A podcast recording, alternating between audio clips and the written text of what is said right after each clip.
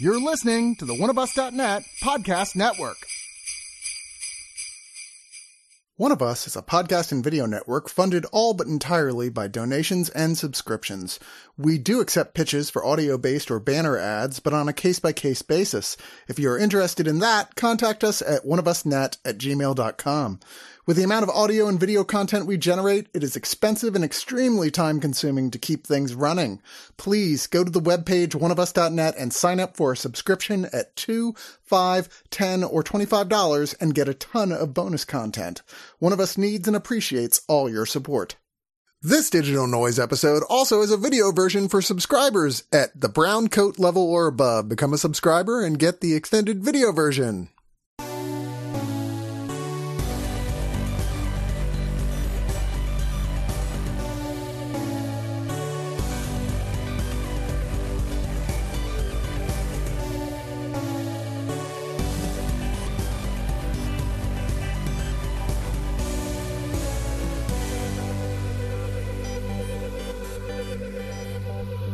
Is everybody ready for a new episode of Digital Noise? Oh my god, it's a new episode of Digital Noise. This is the part where Aaron and I dance. It's not really a jingle. We're just like making shit up. Making shit up. Making shit up.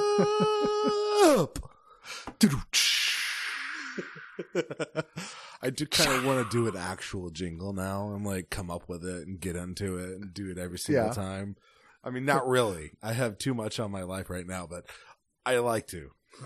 Uh, like a whole mixture of things that like sound like the blues but aren't. Mm-hmm. because blue, Ray, whatever. But there's, yeah, I don't know. Anyway, we're not doing that today. Today we're just gonna talk about fucking movies that we got sent on Blu-ray to talk. You know, I mean, we got enough of that. All right, and we got some weird, weird, off the shit. books shit to talk about this week. Right, Yeah, we got some stuff you wouldn't expect for people to go. We're gonna talk about that, but this week that's what we're gonna talk about. and and delightfully, uh, it has ended up that my wife watched like half of these with me, so I Yeah. got to uh, expose her to at least two of the three weirdest shit ones. So it was a fun time. She picked a weird week to want to sit in on the Yeah. recordings, that's she for did. sure. but let's uh, just jump right into it, Aaron, with The Haunting. And no, sorry, I'm not talking about the 1963 British version that everybody genuinely loves. I'm talking about the 1999 Jan de Bont remake that everybody hates. Wait, is it the- Jan de Bont? I thought it was Jan de Bont. That's how I it? pronounced it, for years. I don't know, dude. I'm like the worst American. You're probably right. I have no idea. But he is Dutch. He did Speed, which is great. He did Twister, which is a movie I like and I- everyone makes fun of me for okay. liking. I, I dig Twister. It's great. okay, fair enough. I- I'm glad to see I'm I, not I the only technically realize that I'm a pretty huge fan of Jan de Bont. like when, when looking through his filmography. He's only done a handful of Uh-huh. movies. He did those two, then he did the sequel to Speed, which largely killed his career. Mm-hmm. Uh because it was so bad then he did this movie the haunting which also bombed and then he did lara croft tomb raider the cradle of life the 2003 one with angelina jolie so the sequel i guess is that the, wasn't that the sequel I think Cradle of Life was the second one. Yeah. was okay so yeah he's as a director and it did not go well for him. He's won multiple Golden Raspberry Awards, which is a shame because everybody lo- everybody goes Speed is a good film, right? We're like, yeah, that's a good movie. But The Haunting I felt was unfairly maligned. Oh my god, I said it. I'm going to hide now. Nobody throw things No, no. at me. So when it came out, it came out right in the rising trend of PG-13 horror movies because you know Scream hit it big and slashers had this resurgence in the early 90s and they got super violent and fun and slick. And then studios started going well you know we kind of want the the younger crowd. We want people who'll go see a PG-13 movie without people getting gutted. And so there was this like withdrawal. Just going like, ew, that's not an R-rated horror. I only go see R-rated horror around this time. I distinctly remember saying that exact same thing when this movie came out because I refused to see it. Fair. Okay. Also, I think the original was at least by horror snobs, and I can be a horror snob, so I'm not throwing other people's just only the bus, but they were like, no, you don't get to remake The Haunting. You're like, okay, first off, that movie wasn't an original movie. It was an adaptation of Shirley Jackson's The Haunting on Hill House. It was pretty different from the book, in fact, as well. So it already was like taking some liberties as it was. This was like, well, here's a different interpretation of that book and well, a very, very different interpretation of that book. I mean, hell, the series that we, everybody fell in love with last year is wildly different from the yeah. book or either one of these two versions. So whatever.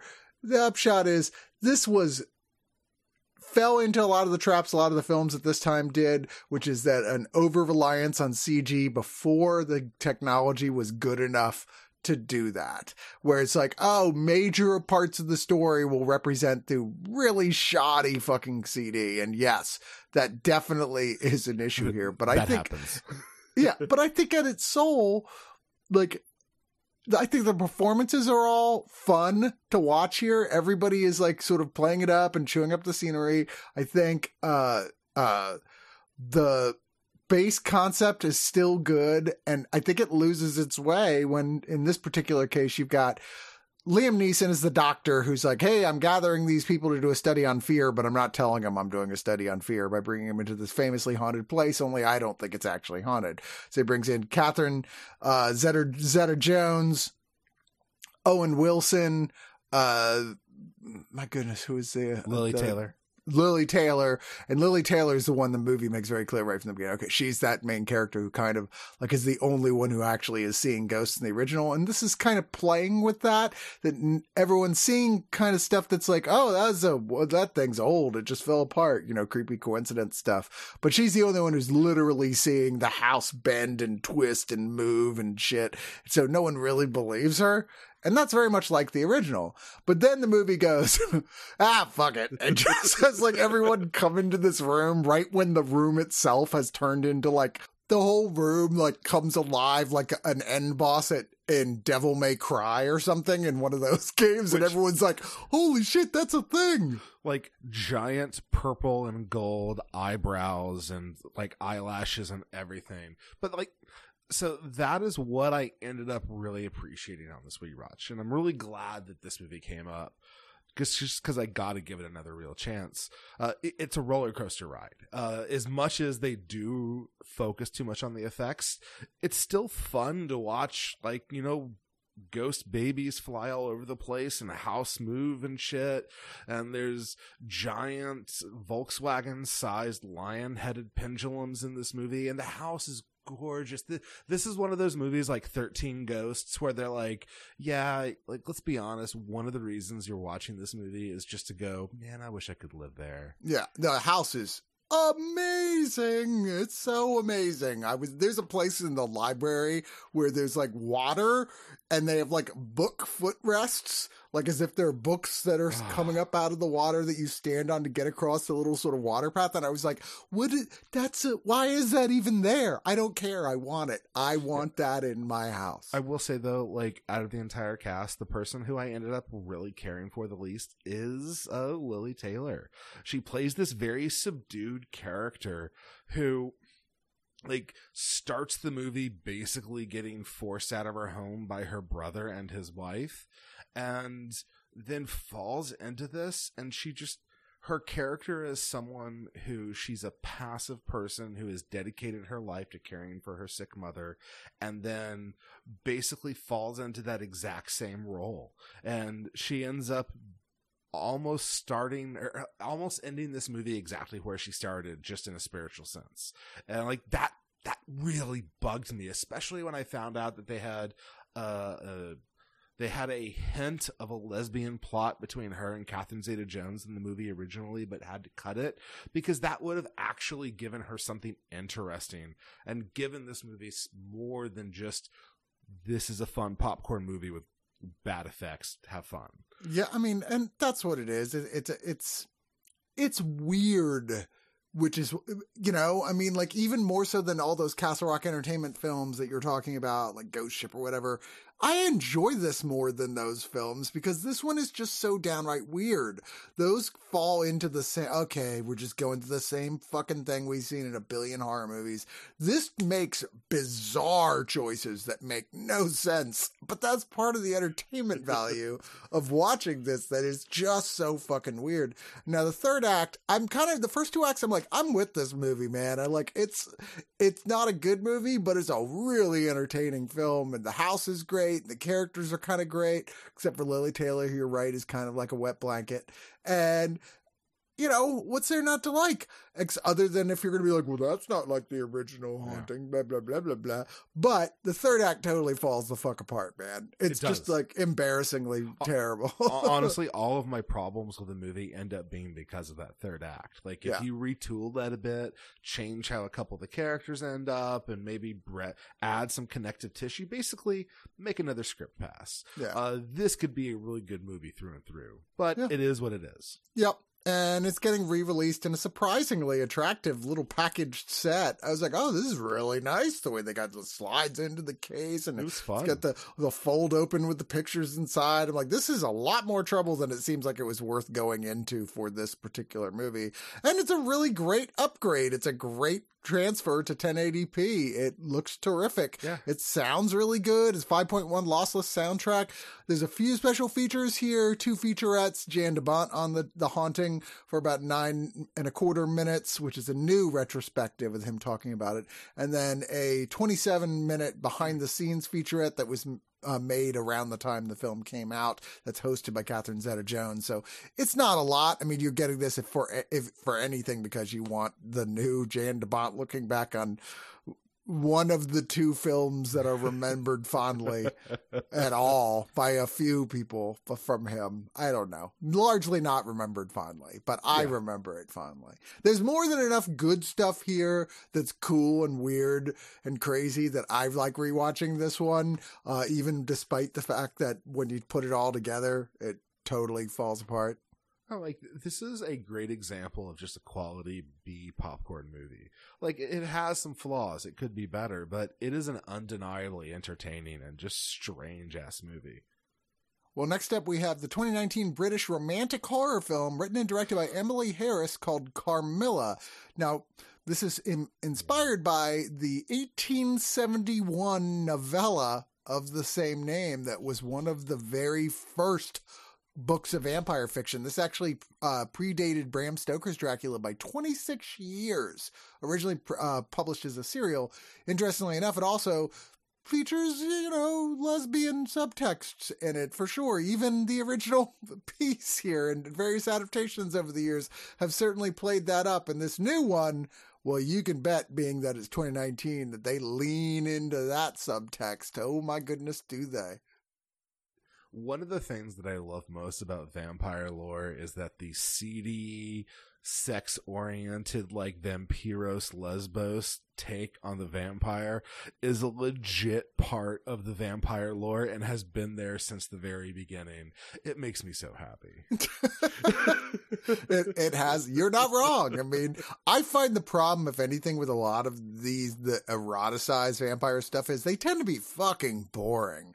A lot of them are like like any sort of erotic supernatural thing that focuses on the sex you're like, oh, for fuck's sakes. This is just, look at it. Look how pretty this is. Look at these two people. Maybe they'll kiss at some point in the next five minutes of this continuous static shot. Fuck that. Not my thing. We'll talk about that more with another movie we've got today. But this ultimately isn't really that kind of film. This is more like a, one of those drawing room type films. Yeah, it's, um, it's basically a drawing room movie that looks not at how glamorous this time was, but at how shitty it was to be a woman in this era of the world. Uh, like, it very much, it's dark, it's gloomy. It focuses on the main character who is an innocent with an un, let's say an unloving father and uh, a headmistress who is just abusive to say the least, who just relishes in torturing her for small misdeeds. Uh, and they, she is introduced to chaos in the form of a woman who, I'm blanking on if it, it is Carmilla who is the one who shows up. Yes. Well, but the, she doesn't know her. She doesn't know her she name. doesn't know her name. Sorry, it, it took me a second because, quite frankly, this movie is indeed pretty slow and and not terribly remarkable, and so uh, it's one of the two that I had to sit and look through the write ups again to be like, oh yeah, that's right. This That's movie. what that's about. Um, but yeah, uh, Carmilla comes in and introduces, of course, like, yes, she is this beautiful, vivacious woman who cares about life and immediately ignites that spark in the main character. And the two kind of carry on a, a, um, an illicit affair of the heart of sorts. Friends that are a little Yeah. too friendly. and, and like there's some elements of the original vampire tale in there and that uh, there's repeated dreams of this very sexual violence that keeps happening that that is longingly filmed at like stomachs being cut open and tasting blood but that's about all it amounts to and so really this movie ends up being just a a romance between these two girls in a environment where that's not really supported and the horrible shit that happens because of that. And i i wanted more. I, I wanted it to be more colorful or to have more energy for the characters to pull me in more. This just felt slight uh through and through Uh, it's definitely one of those films that's afraid to go and just be a horror film on some level. It has more than enough of that in there to call it a horror film still. I mean, there's all this dreamlike images of slugs and maggots and violence and demons and what have you, but nothing is actually happening. And it's never. The movie goes, well, it's up to you. Do you think Carmilla was actually the one that maybe caused the wreck of like the thing she was in? Maybe she's actually a supernatural creature, or more likely she's just a young lady who genuinely uh, has lesbian leanings, and everyone is like, oh, well, that means she's possessed by the devil. yeah You know, I. It's not a wildly interesting adaptation of this, uh, unless these sort of more period piece British type things are your cup of tea. Some people I think are going to really love it. Some people did really love this. It was not for me. I did like the performances a lot. I thought, uh, especially the girl who plays the main character of Lara, Hannah Rae, was quite good, and I could definitely see her going places. But overall, it's just, I mean, uh, there's sometimes things just ain't for you, and Yeah, this just was like not for me. It has a behind the scenes featurette and a bonus short film called Three Towers about a couple who meet a Scottish tourist who's telling them about 9/11 that just happened. I, I didn't watch it, but that's the the, the book the book description of it. Anyway, let's move on to our next film, which is Welcome to the Circle. Uh, so welcome to the Circle, Aaron. Hello, this is the Circle. It's Come nice on in. you chris thank you thank you Come for on in. inviting me in Step into the circle. This is Artsploitation Films, who, if you've listened to a lot of digital noise, you know that Artsploitation is uh, one of those companies that we always really want to like the stuff they give us. And we are usually come out of it like, what the fuck was that? yeah like i i objectively appreciate their mission statement and i Yeah. really wish them success and continued growth but damn it guys it happens all too often. Every once in a while, they'll put out something like, that was great. This is what you were looking for. But a lot of stuff. is like, so you're just, you're picking stuff because it's weird and off the beaten path, but not necessarily gauging whether it's any good.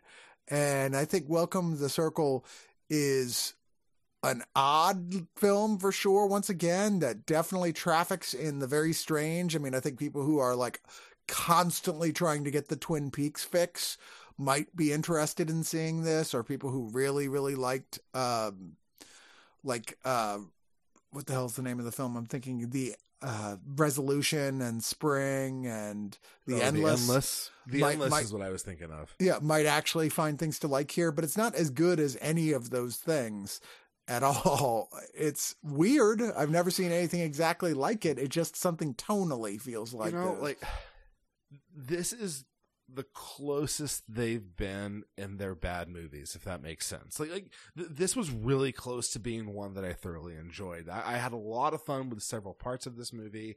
Um, I I enjoyed the uh, character who shows up. Well, ba- basically, let's get into this. The, the long Tell and the short plot. of it is, I'll, I'll try. Um, Tell the plot. the movie follows a couple of different sets of characters. One is a father and his daughter who end up um, basically in a car wreck and are rescued by people only to find that they're in this cult which which what I like that scene because it like goes from 0 to this is creepy as fuck and we need to leave in 4 seconds. There is no maybe this is okay. It's right from the get-go. We need to get the hell out of town. But like it follows them as as they try to escape this obvious cult and then th- that comes to a conclusion that I'm not going to go into. Uh, and it switches to a different set of characters, which is as they try to infiltrate this cult and rescue one of the members. And it's with them that we start to get into the more interesting storyline for me, uh, because they, the guy who's going in to actually, uh, help them exfil this person, he is a member of the cult. He grew up there and once they get into it, you start to reveal that there's pocket dimensions within this and doors lead to other other areas where you have to not pay attention to anything and it gets very meta and very surreal and when it got deep into that, I really enjoyed it. It meant nothing. It was gobbledygook, admittedly, that was trying to be uh, smart, but it was still fun and clever in parts in its construction. There's a lot of great ideas Yeah. here. There's a lot of cool stuff, and if you like, if you like watching stuff that's weird just for the sake of being weird to some extent, you know, even if there is meaning here, it's too hard to get to crack what the fuck he's trying to get at. So it might as well be weird for the sake of being weird. Uh, it's not boring. It moves from one thing to the next pretty fast, but like, I didn't It just didn't mean anything. I It couldn't just- really parse what anything, Yeah. What what the po- point of all this was. Okay, so that did happen. I understand that that happened. I don't know why it happened or what caused it to happen, but it happened, and so this is what's happening to that character now. I'm like, this is just incomplete by a mile. Uh, in terms of conception, but they said, fuck it, we're just gonna film it. They got Ben Cotton to play the guy who's sort of the ex cult member coming in trying to break someone else out of the cult, who's got a huge background in television and film. Like he's one of those guys that you go, oh yeah, I've, Yeah, I've yeah. seen that guy. He's the that guy, which is funny because I did say that when I saw him. Yeah, you're like, oh, it's that guy. the, the I've seen him in that thing somewhere. Wait, no, I've seen him in a lot of things. And then you IMDb him and go, holy shit, he's in everything. this is one of these where I just I kept coming in and out of whether or not I thought I liked it. You know, because it would do Yeah. cool shit all the way through. Like, oh, that was cool. But then by the end, I'm just sitting there thinking it uh, like, and I kept thinking about it all day, and I just eventually came to the conclusion it was nonsense. Well, he, he, I think the movie's problem is that it relies on the thing that a lot of these movies do, where they have a character who is semi omniscient, who basically spends the entire time speeching about whatever philosophy the movie tries to pitch. And so, like, if that dialogue isn't written well, which it's not, um, it, it just doesn't work. You don't get pulled in. And, and the problem is, is that it just doesn't work. And so you keep going, I want to care, but you, you, you're not really a good enough of a set of actors to pull this off. And you're also not really reading a good enough of a script to pull this off, but you're so close. That's yeah. I think we're both dead on the same page on this one. It's Yeah. just like I, you know, By the way, th- this is uh, one of the three movies that my wife watched, or four movies that my wife got to watch with me. sorry. The the next four are the next four are those four. Oh so. boy. Okay. Well, at least one of them was really good, if not traumatizing as fuck. anyway, let's. uh You know, I don't know how much to say about this movie because I don't really know what happened. There's a lot of people with masks. There's a lot of they're going in and out of other dimensions, and here's how that works. But all in the same place. It's all done for a zero budget. I mean, I think the biggest part of the budget was renting an RV. I, I, I, I, I don't know. I I don't know that much else is to say. If you really like that weird, trippy Lynch vibe, but you also dig super low budget indie movies, this is actually worth checking out. It's not great, but man, they were close and they tried hard, and that counts for something. You know what makes me think that this is like is nonsense is that artsploitation almost always comes with bonus features. There's nothing here. And if there was ever a movie that required a commentary track, it's It this one. this, yeah. And I'm like, bullshit. The director doesn't know what this movie is about.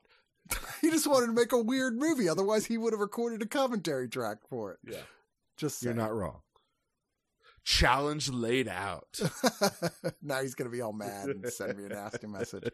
Uh, we're going to go back to what is a film many consider to be a classic, Blue Underground, who have been doing such a tremendous do- job they? re-release upgrading 4K mo- into 4K these sets of films with lots of bonus features of other movies that lots of people consider to be classic. It's just the difference being the previous stuff we reviewed from them.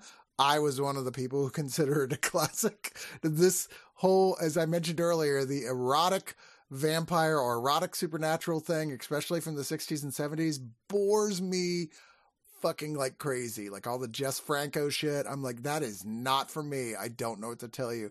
This one, Daughters of Darkness, I've always heard is like held up as one of the very best. And I'll be honest, this is a lot better than most of the other things like this I've seen. Still not really for me. It is incredibly well shot, though, I thought. Like, wow, there's some gorgeous footage in this thing. There's some beautiful, neat, arresting images, and not a lot that actually happens yeah, this guy here actually, uh, he's, he directed an Orson Welles film. What do you want? I mean, he's, he's a good filmmaker. He just kind of took a paycheck to make a movie that ended up being better because of his talent Look. than it had any right to be. But that still doesn't mean it was a really good movie because it's not. He made an Orson Welles movie, so we're just gonna give him a pass. I'm Yeah. sorry, but the, this movie was god awful. Like it, it, it, was weird. I will give it that. There, there was a period in the middle where there is a mystery surrounding the main character who by the way casually beats the shit out of his wife it's kind of fun um, but the main character who doesn't want to introduce his his wife to his quote unquote mother uh, because she's an aristocrat, but his quote unquote mother is actually a very flamboyant gay man. And like, it, they don't finish that. So like the last thing we see is, oh, by the way, yeah, it's not a mom. It's either a lover or a father or a we don't know what, but there's definitely something different here. This raises questions and we're never going to mention that shit again. uh, this movie says it's a, it implies that it's a Lady Bathory kind of story. It's not. Um, I don't know, man. This was a pretty movie that was ultimately super shitty, and I was like you said, bored to tears by. And like my wife's one comment was that she was pissed because they didn't go back and explain what was up with his mother. Like, like, like that was the thing we wanted out of this, and we got nothing. So the story is, and this is a 1971 film. It's a recently married couple, Stefan and Valerie. Stefan played by John Karlen, who people who used to watch the original Dark Shadows series would know him from there because he was a he played a, a bunch of different parts on the run of that show. But they check into this huge hotel in Belgium, uh, waiting for a ferry. Although, once again, as you said, he's kind of like, yeah, I'm not really looking forward to bringing her home to meet my quote unquote mother. But it's off season, so no one else is there. Uh, but the sun sets and this, you know, glamorous countess whose name is straight up Elizabeth Bathory. Who I thought for half the movie was his actual mother. right. Like, like, like, and they were just playing it up and being coy. It wasn't until a scene where she randomly fondles him, and we're talking about murdering people, that I kind of went, Probably not the mom. even if they're going creepy, weird sex stuff, this doesn't feel very motherly. Well, she, they she shows up with her secretary, uh, clearly lover, uh, Il- Ilona, played by Andrea Rau, who was actually kind of iconically in a bunch of sex stuff at the in, in this decade, and then as well was kind of known for being in arty stuff, and you know she's one of those people who drew between the lines, but she was like one of those just glorious.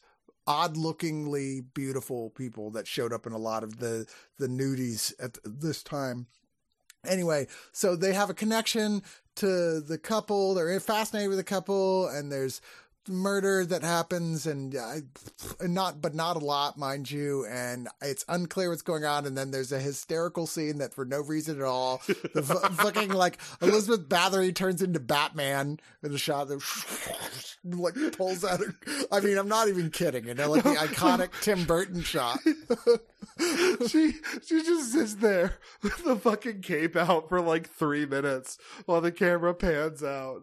It is hilarious, and she does that twice in the movie. She does it a second time, but they don't call attention to it. She puts her cloak out like Batman and stalks after the couple. it's fucking Okay, weird I, dude I loved that part. That pulled me back in for the last 30 minutes of the movie. Like, I, I was here for the crazy batshit strangeness of it from Batman on. But, but no, this is an atrocious movie. Please God. Uh, I, there are people who love the shit out of this, though, man. I mean, they upgraded that. I mean, they wouldn't have upgraded this to 4K and spent a lot of money doing it. Uh, when I went to Blu-ray.com, who was who I trust with sort of comparative reviews, I, they compared the 4K versus the the Blu-ray release that came out previously and said, "Oh my God, this is a gigantic upgrade here to 4K," which meant they spent a lot of time working on that. There's four different audio tracks here. Uh, there's a whole series of featurettes. There's three different commentaries, poster and still gallery. I mean, a really nice physical package for it. I mean, they just, they did not, oh, the, the CD disc with the original soundtrack, a 20 page booklet, a reversible cover with vintage poster art. I mean, clearly some people love this movie. I am just not one of these, and you, neither are you. You're not wrong. This is a fantastic package. Like, this is one of those things where there's my opinion on it, and then there's the actual facts. Like, this is a great release. And for those people out there who are fans of weird, slow, fog filled shots and 70s vampire lesbian art exploitation films, then man, this is your holy grail. You are gonna love the shit out of this. Look, Aaron is just all it. like, "Look, man, I get it. It's fine. Everything art is subjective. You like what you like. So if you're one of your, those people who likes bullshit, this is for you."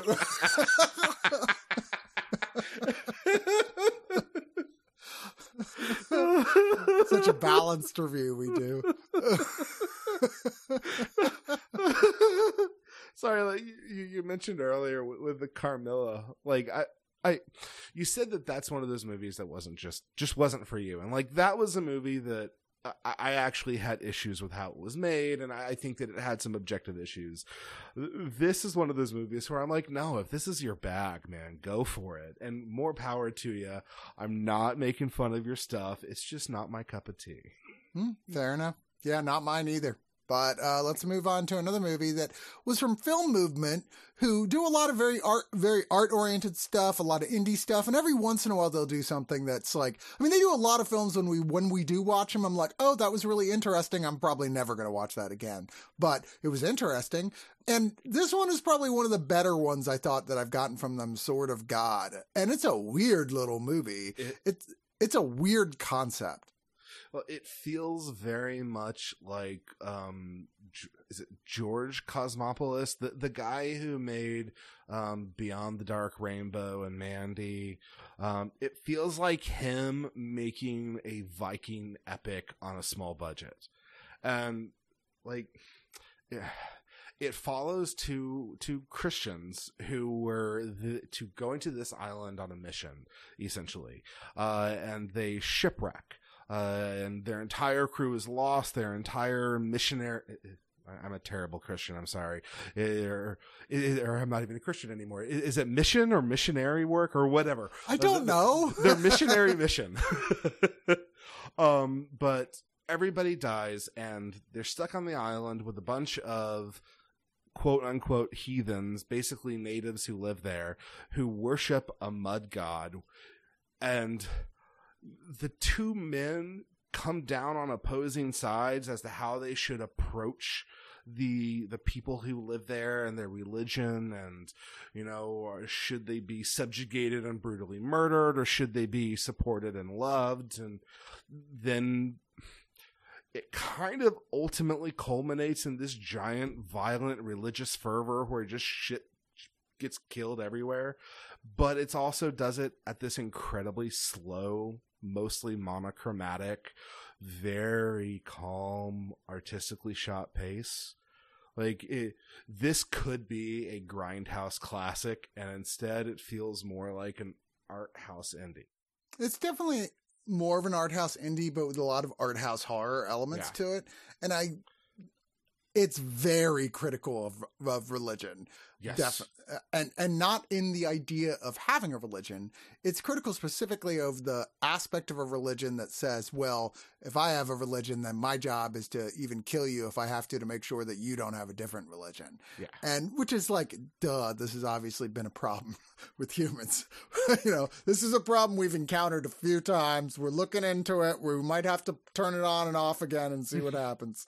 But I think this is beautifully shot. I love the performances. This is a Polish film. There's a lot of interesting films coming out of Poland these days. Although this one is actually, I want to say this can, uh, dates to 2017 or 2018. It was originally 18. released as The Mute because the guy, the other guy who's with him, as sort of a a way of showing the natives that like I want to connect with you, he sews his mouth shut.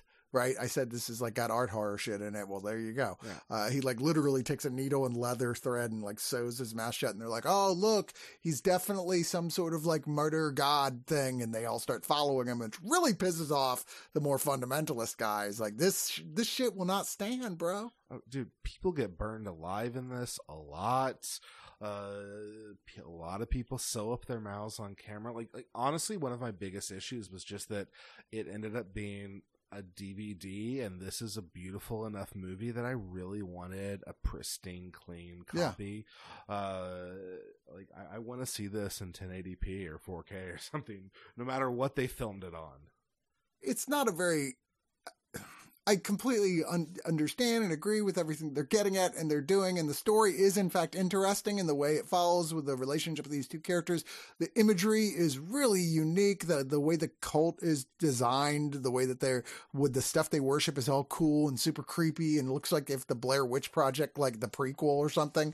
But like, ultimately it's not doesn't have a lot to say that you didn't already know which is why i think this didn't have as many legs as they were hoping it would. But i sure it's so well shot and such a beautiful looking film just with what they're actually shooting. I would love to have seen a much better keep copy but on dvd i'm like i Alternatively, I also would have liked to have seen them edit a good 20 minutes out of this movie because I think that, like, one of the biggest issues I had was that it's an incredibly slow moving film as well that will take minutes of just the camera very calmly shifting from one perspective to the other to it gives you a, a tonal feel like a sense of dread and awe which does indeed work for you. That's why i kind of think it feels like the uh uh, the filmmaker who made Beyond the Black Rainbow and Mandy, because he tends to do that as well. Um, and so like, like it felt very much in that vein, but yeah, I, I would have appreciated it to have a little bit shorter runtime. And like we said, uh, a Blu-ray copy. so you're the one who reviewed dahmer with me right I am. Okay. So for anybody who saw that movie and went, man, this is totally my sort of thing, but you know what this needs? This needs to have half the budget, have been filmed about 10 years before that with a bunch of, with no one I recognize at all and done with British people. Then Cold Light of Day from Arrow is what you've been looking I for. I think half the budget is very generous of you. yeah, this okay. movie was made with 50 bucks a handy cam and a six pack of coke. like I, like the, the there's I respect Arrow as I always do for putting out a reference quality um release of this but like the audio that they actually recorded is really bad. The Yeah. lighting is really bad. This movie is filmed all in like blank white offices or warehouses. Now, now having gone that this is the story of a notorious London, I'm gonna say. Yeah, yeah. Uh, yeah, London serial killer who has had another movie made about him that just came out that is drastically different. He he was uh he was Scottish, but he, but, but I believe he lived in Yeah. London. Uh, his name was Dennis Andrew Nilsen. And so, like the movie, it, it Dahmer is a good comparison. It very much tracks this character or this guy who who did exist as he goes out and he meets men and he brings them back to his house and he.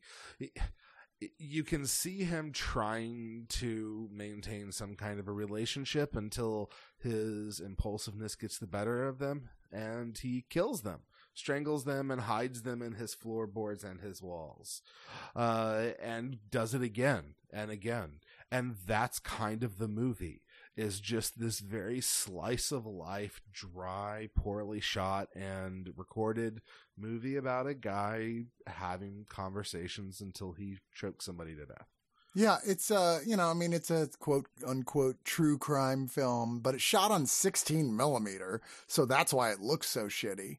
You know, it's shitty stock in the first place. Yeah. It's definitely not 35.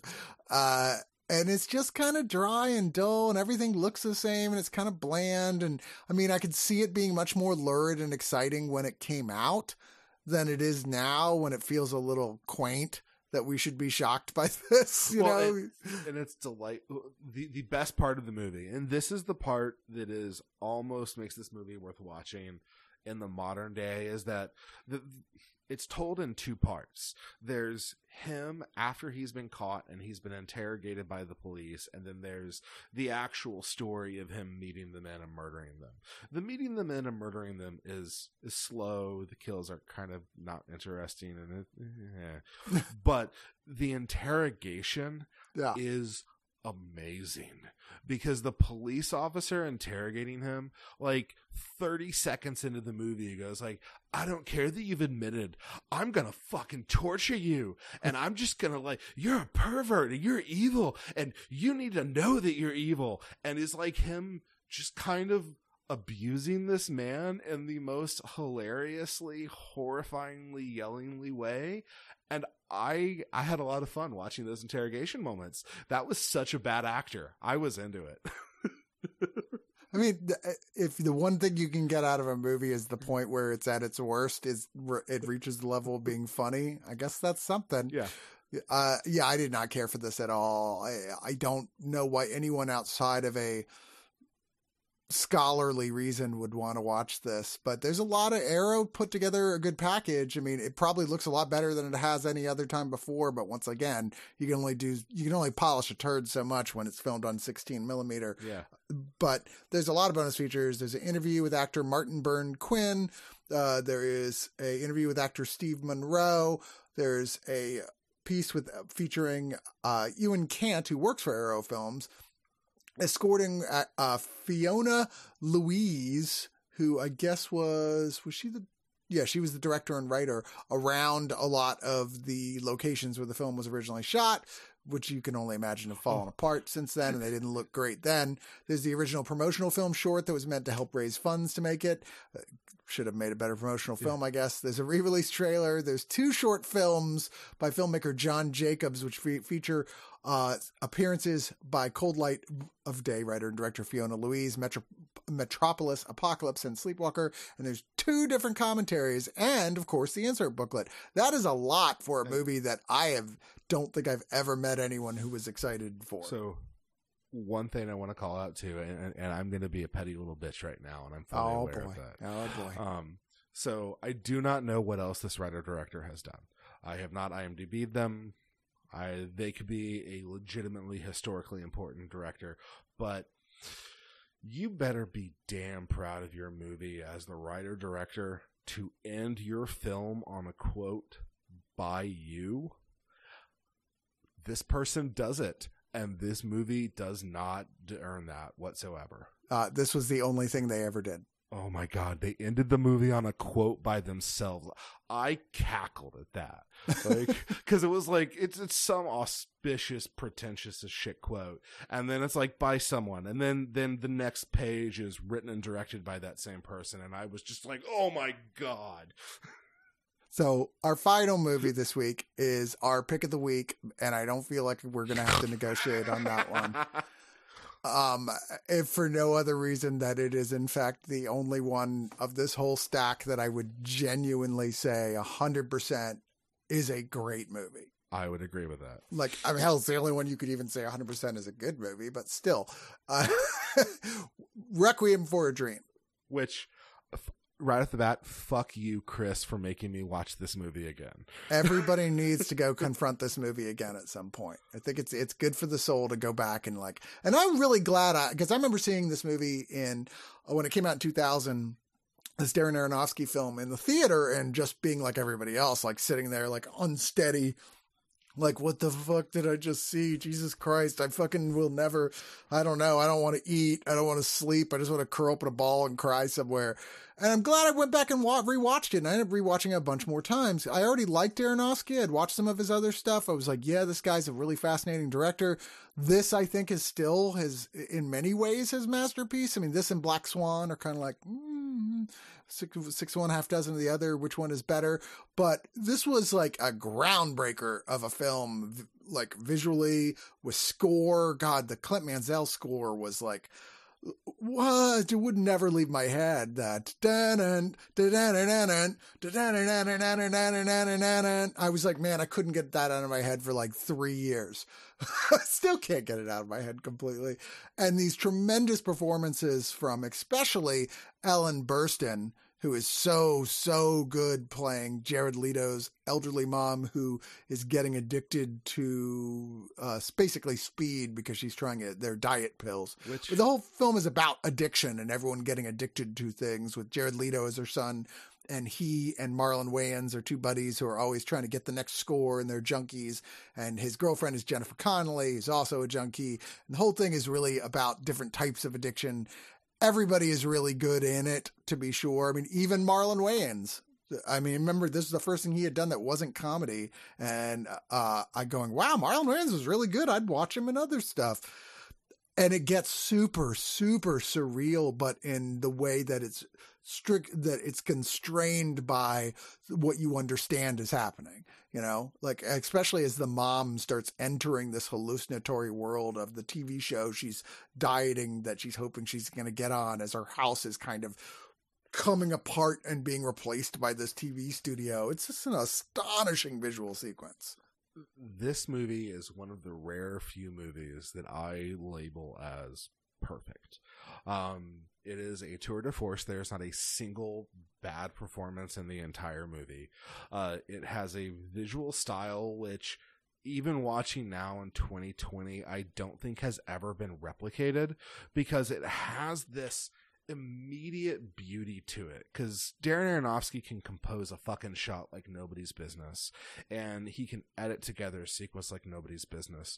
But he does that by not being um, super languid and florid and flowy cam with bright color, like bright, beautiful colors, and instead goes hardcore, like handheld with it, but it achieves the same effect. Like it's this jarring mix of hard cuts, extreme close ups, which are David Fincher in level of quality, and. It, yeah, he just goes super surreal with the editing and the footage. Uh, it has some of the most arresting images I've I've seen still haunt me, like the fridge coming loose from the wall and trying to eat uh, the mother. Like that that shit has burned into my brain and will not leave. And, and so the, the movie is told in seasons over the course of like a single year of bad decisions, uh, as all of these characters just fall apart.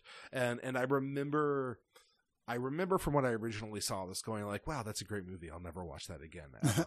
Ever, yeah, ever, a lot ever, of people said that. Um, and this is my first time rewatching it. And I was with it and going like, you know, this movie plays a lot differently now in 2020 versus when it came out because we've had a couple more decades to just sit in the opioid crisis and like how easy it is to get addicted and it goes through summer and you're like with it and it goes through winter and I'm like, yeah, you know, like this is really relevant and this is powerful and I'm really loving this. And then it gets to the final season of the movie and I, it broke me. I just was like weeping uncontrollably. It was like you said, I was weeping uncontrollably and just quiet for like 20 minutes after, just, just thinking, just sitting Yeah. and thinking about what that meant to me and how I, cha- how it changed me going through that. So what we're saying is this is a damn good movie. You ought to buy it. It's our pick of the week. Yeah, and it's it's the 4K release of a film that should have been in the first round of 4K release Yeah, things to get upgraded gorgeous. to 4K because it's just such a beautiful, beautiful looking and sounding movie. Um, so yeah, I mean, I don't even think from everything I'm reading, a lot of people are like, this is a much better version than a previous version. I have a feeling that we'll see an even better version somewhere down the line of it, but you know, uh, it's largely the same bonus features that previously have come out that are, uh, it comes with the original Blu-ray as well. But it's still, like I said, this is a solid, cannot miss, great fucking movie that's deeply upsetting. Deeply upsetting film. I mean, I don't mean just like sad or something. I mean, it is It graphic Ugh. and disturbing as fuck. I mean, it is more disturbing than your average Italian 70s horror film. Like, it is dark. And, you know, I remember I grew up with the biggest crush on Jennifer Connelly, right? You know, every, I saw her in Labyrinth and was like, Yeah, we all did. damn, who was that? And kept on going. And this, I'm like 30 and I'm like, oh yeah. Jennifer Connelly, she's so hot. Let's go.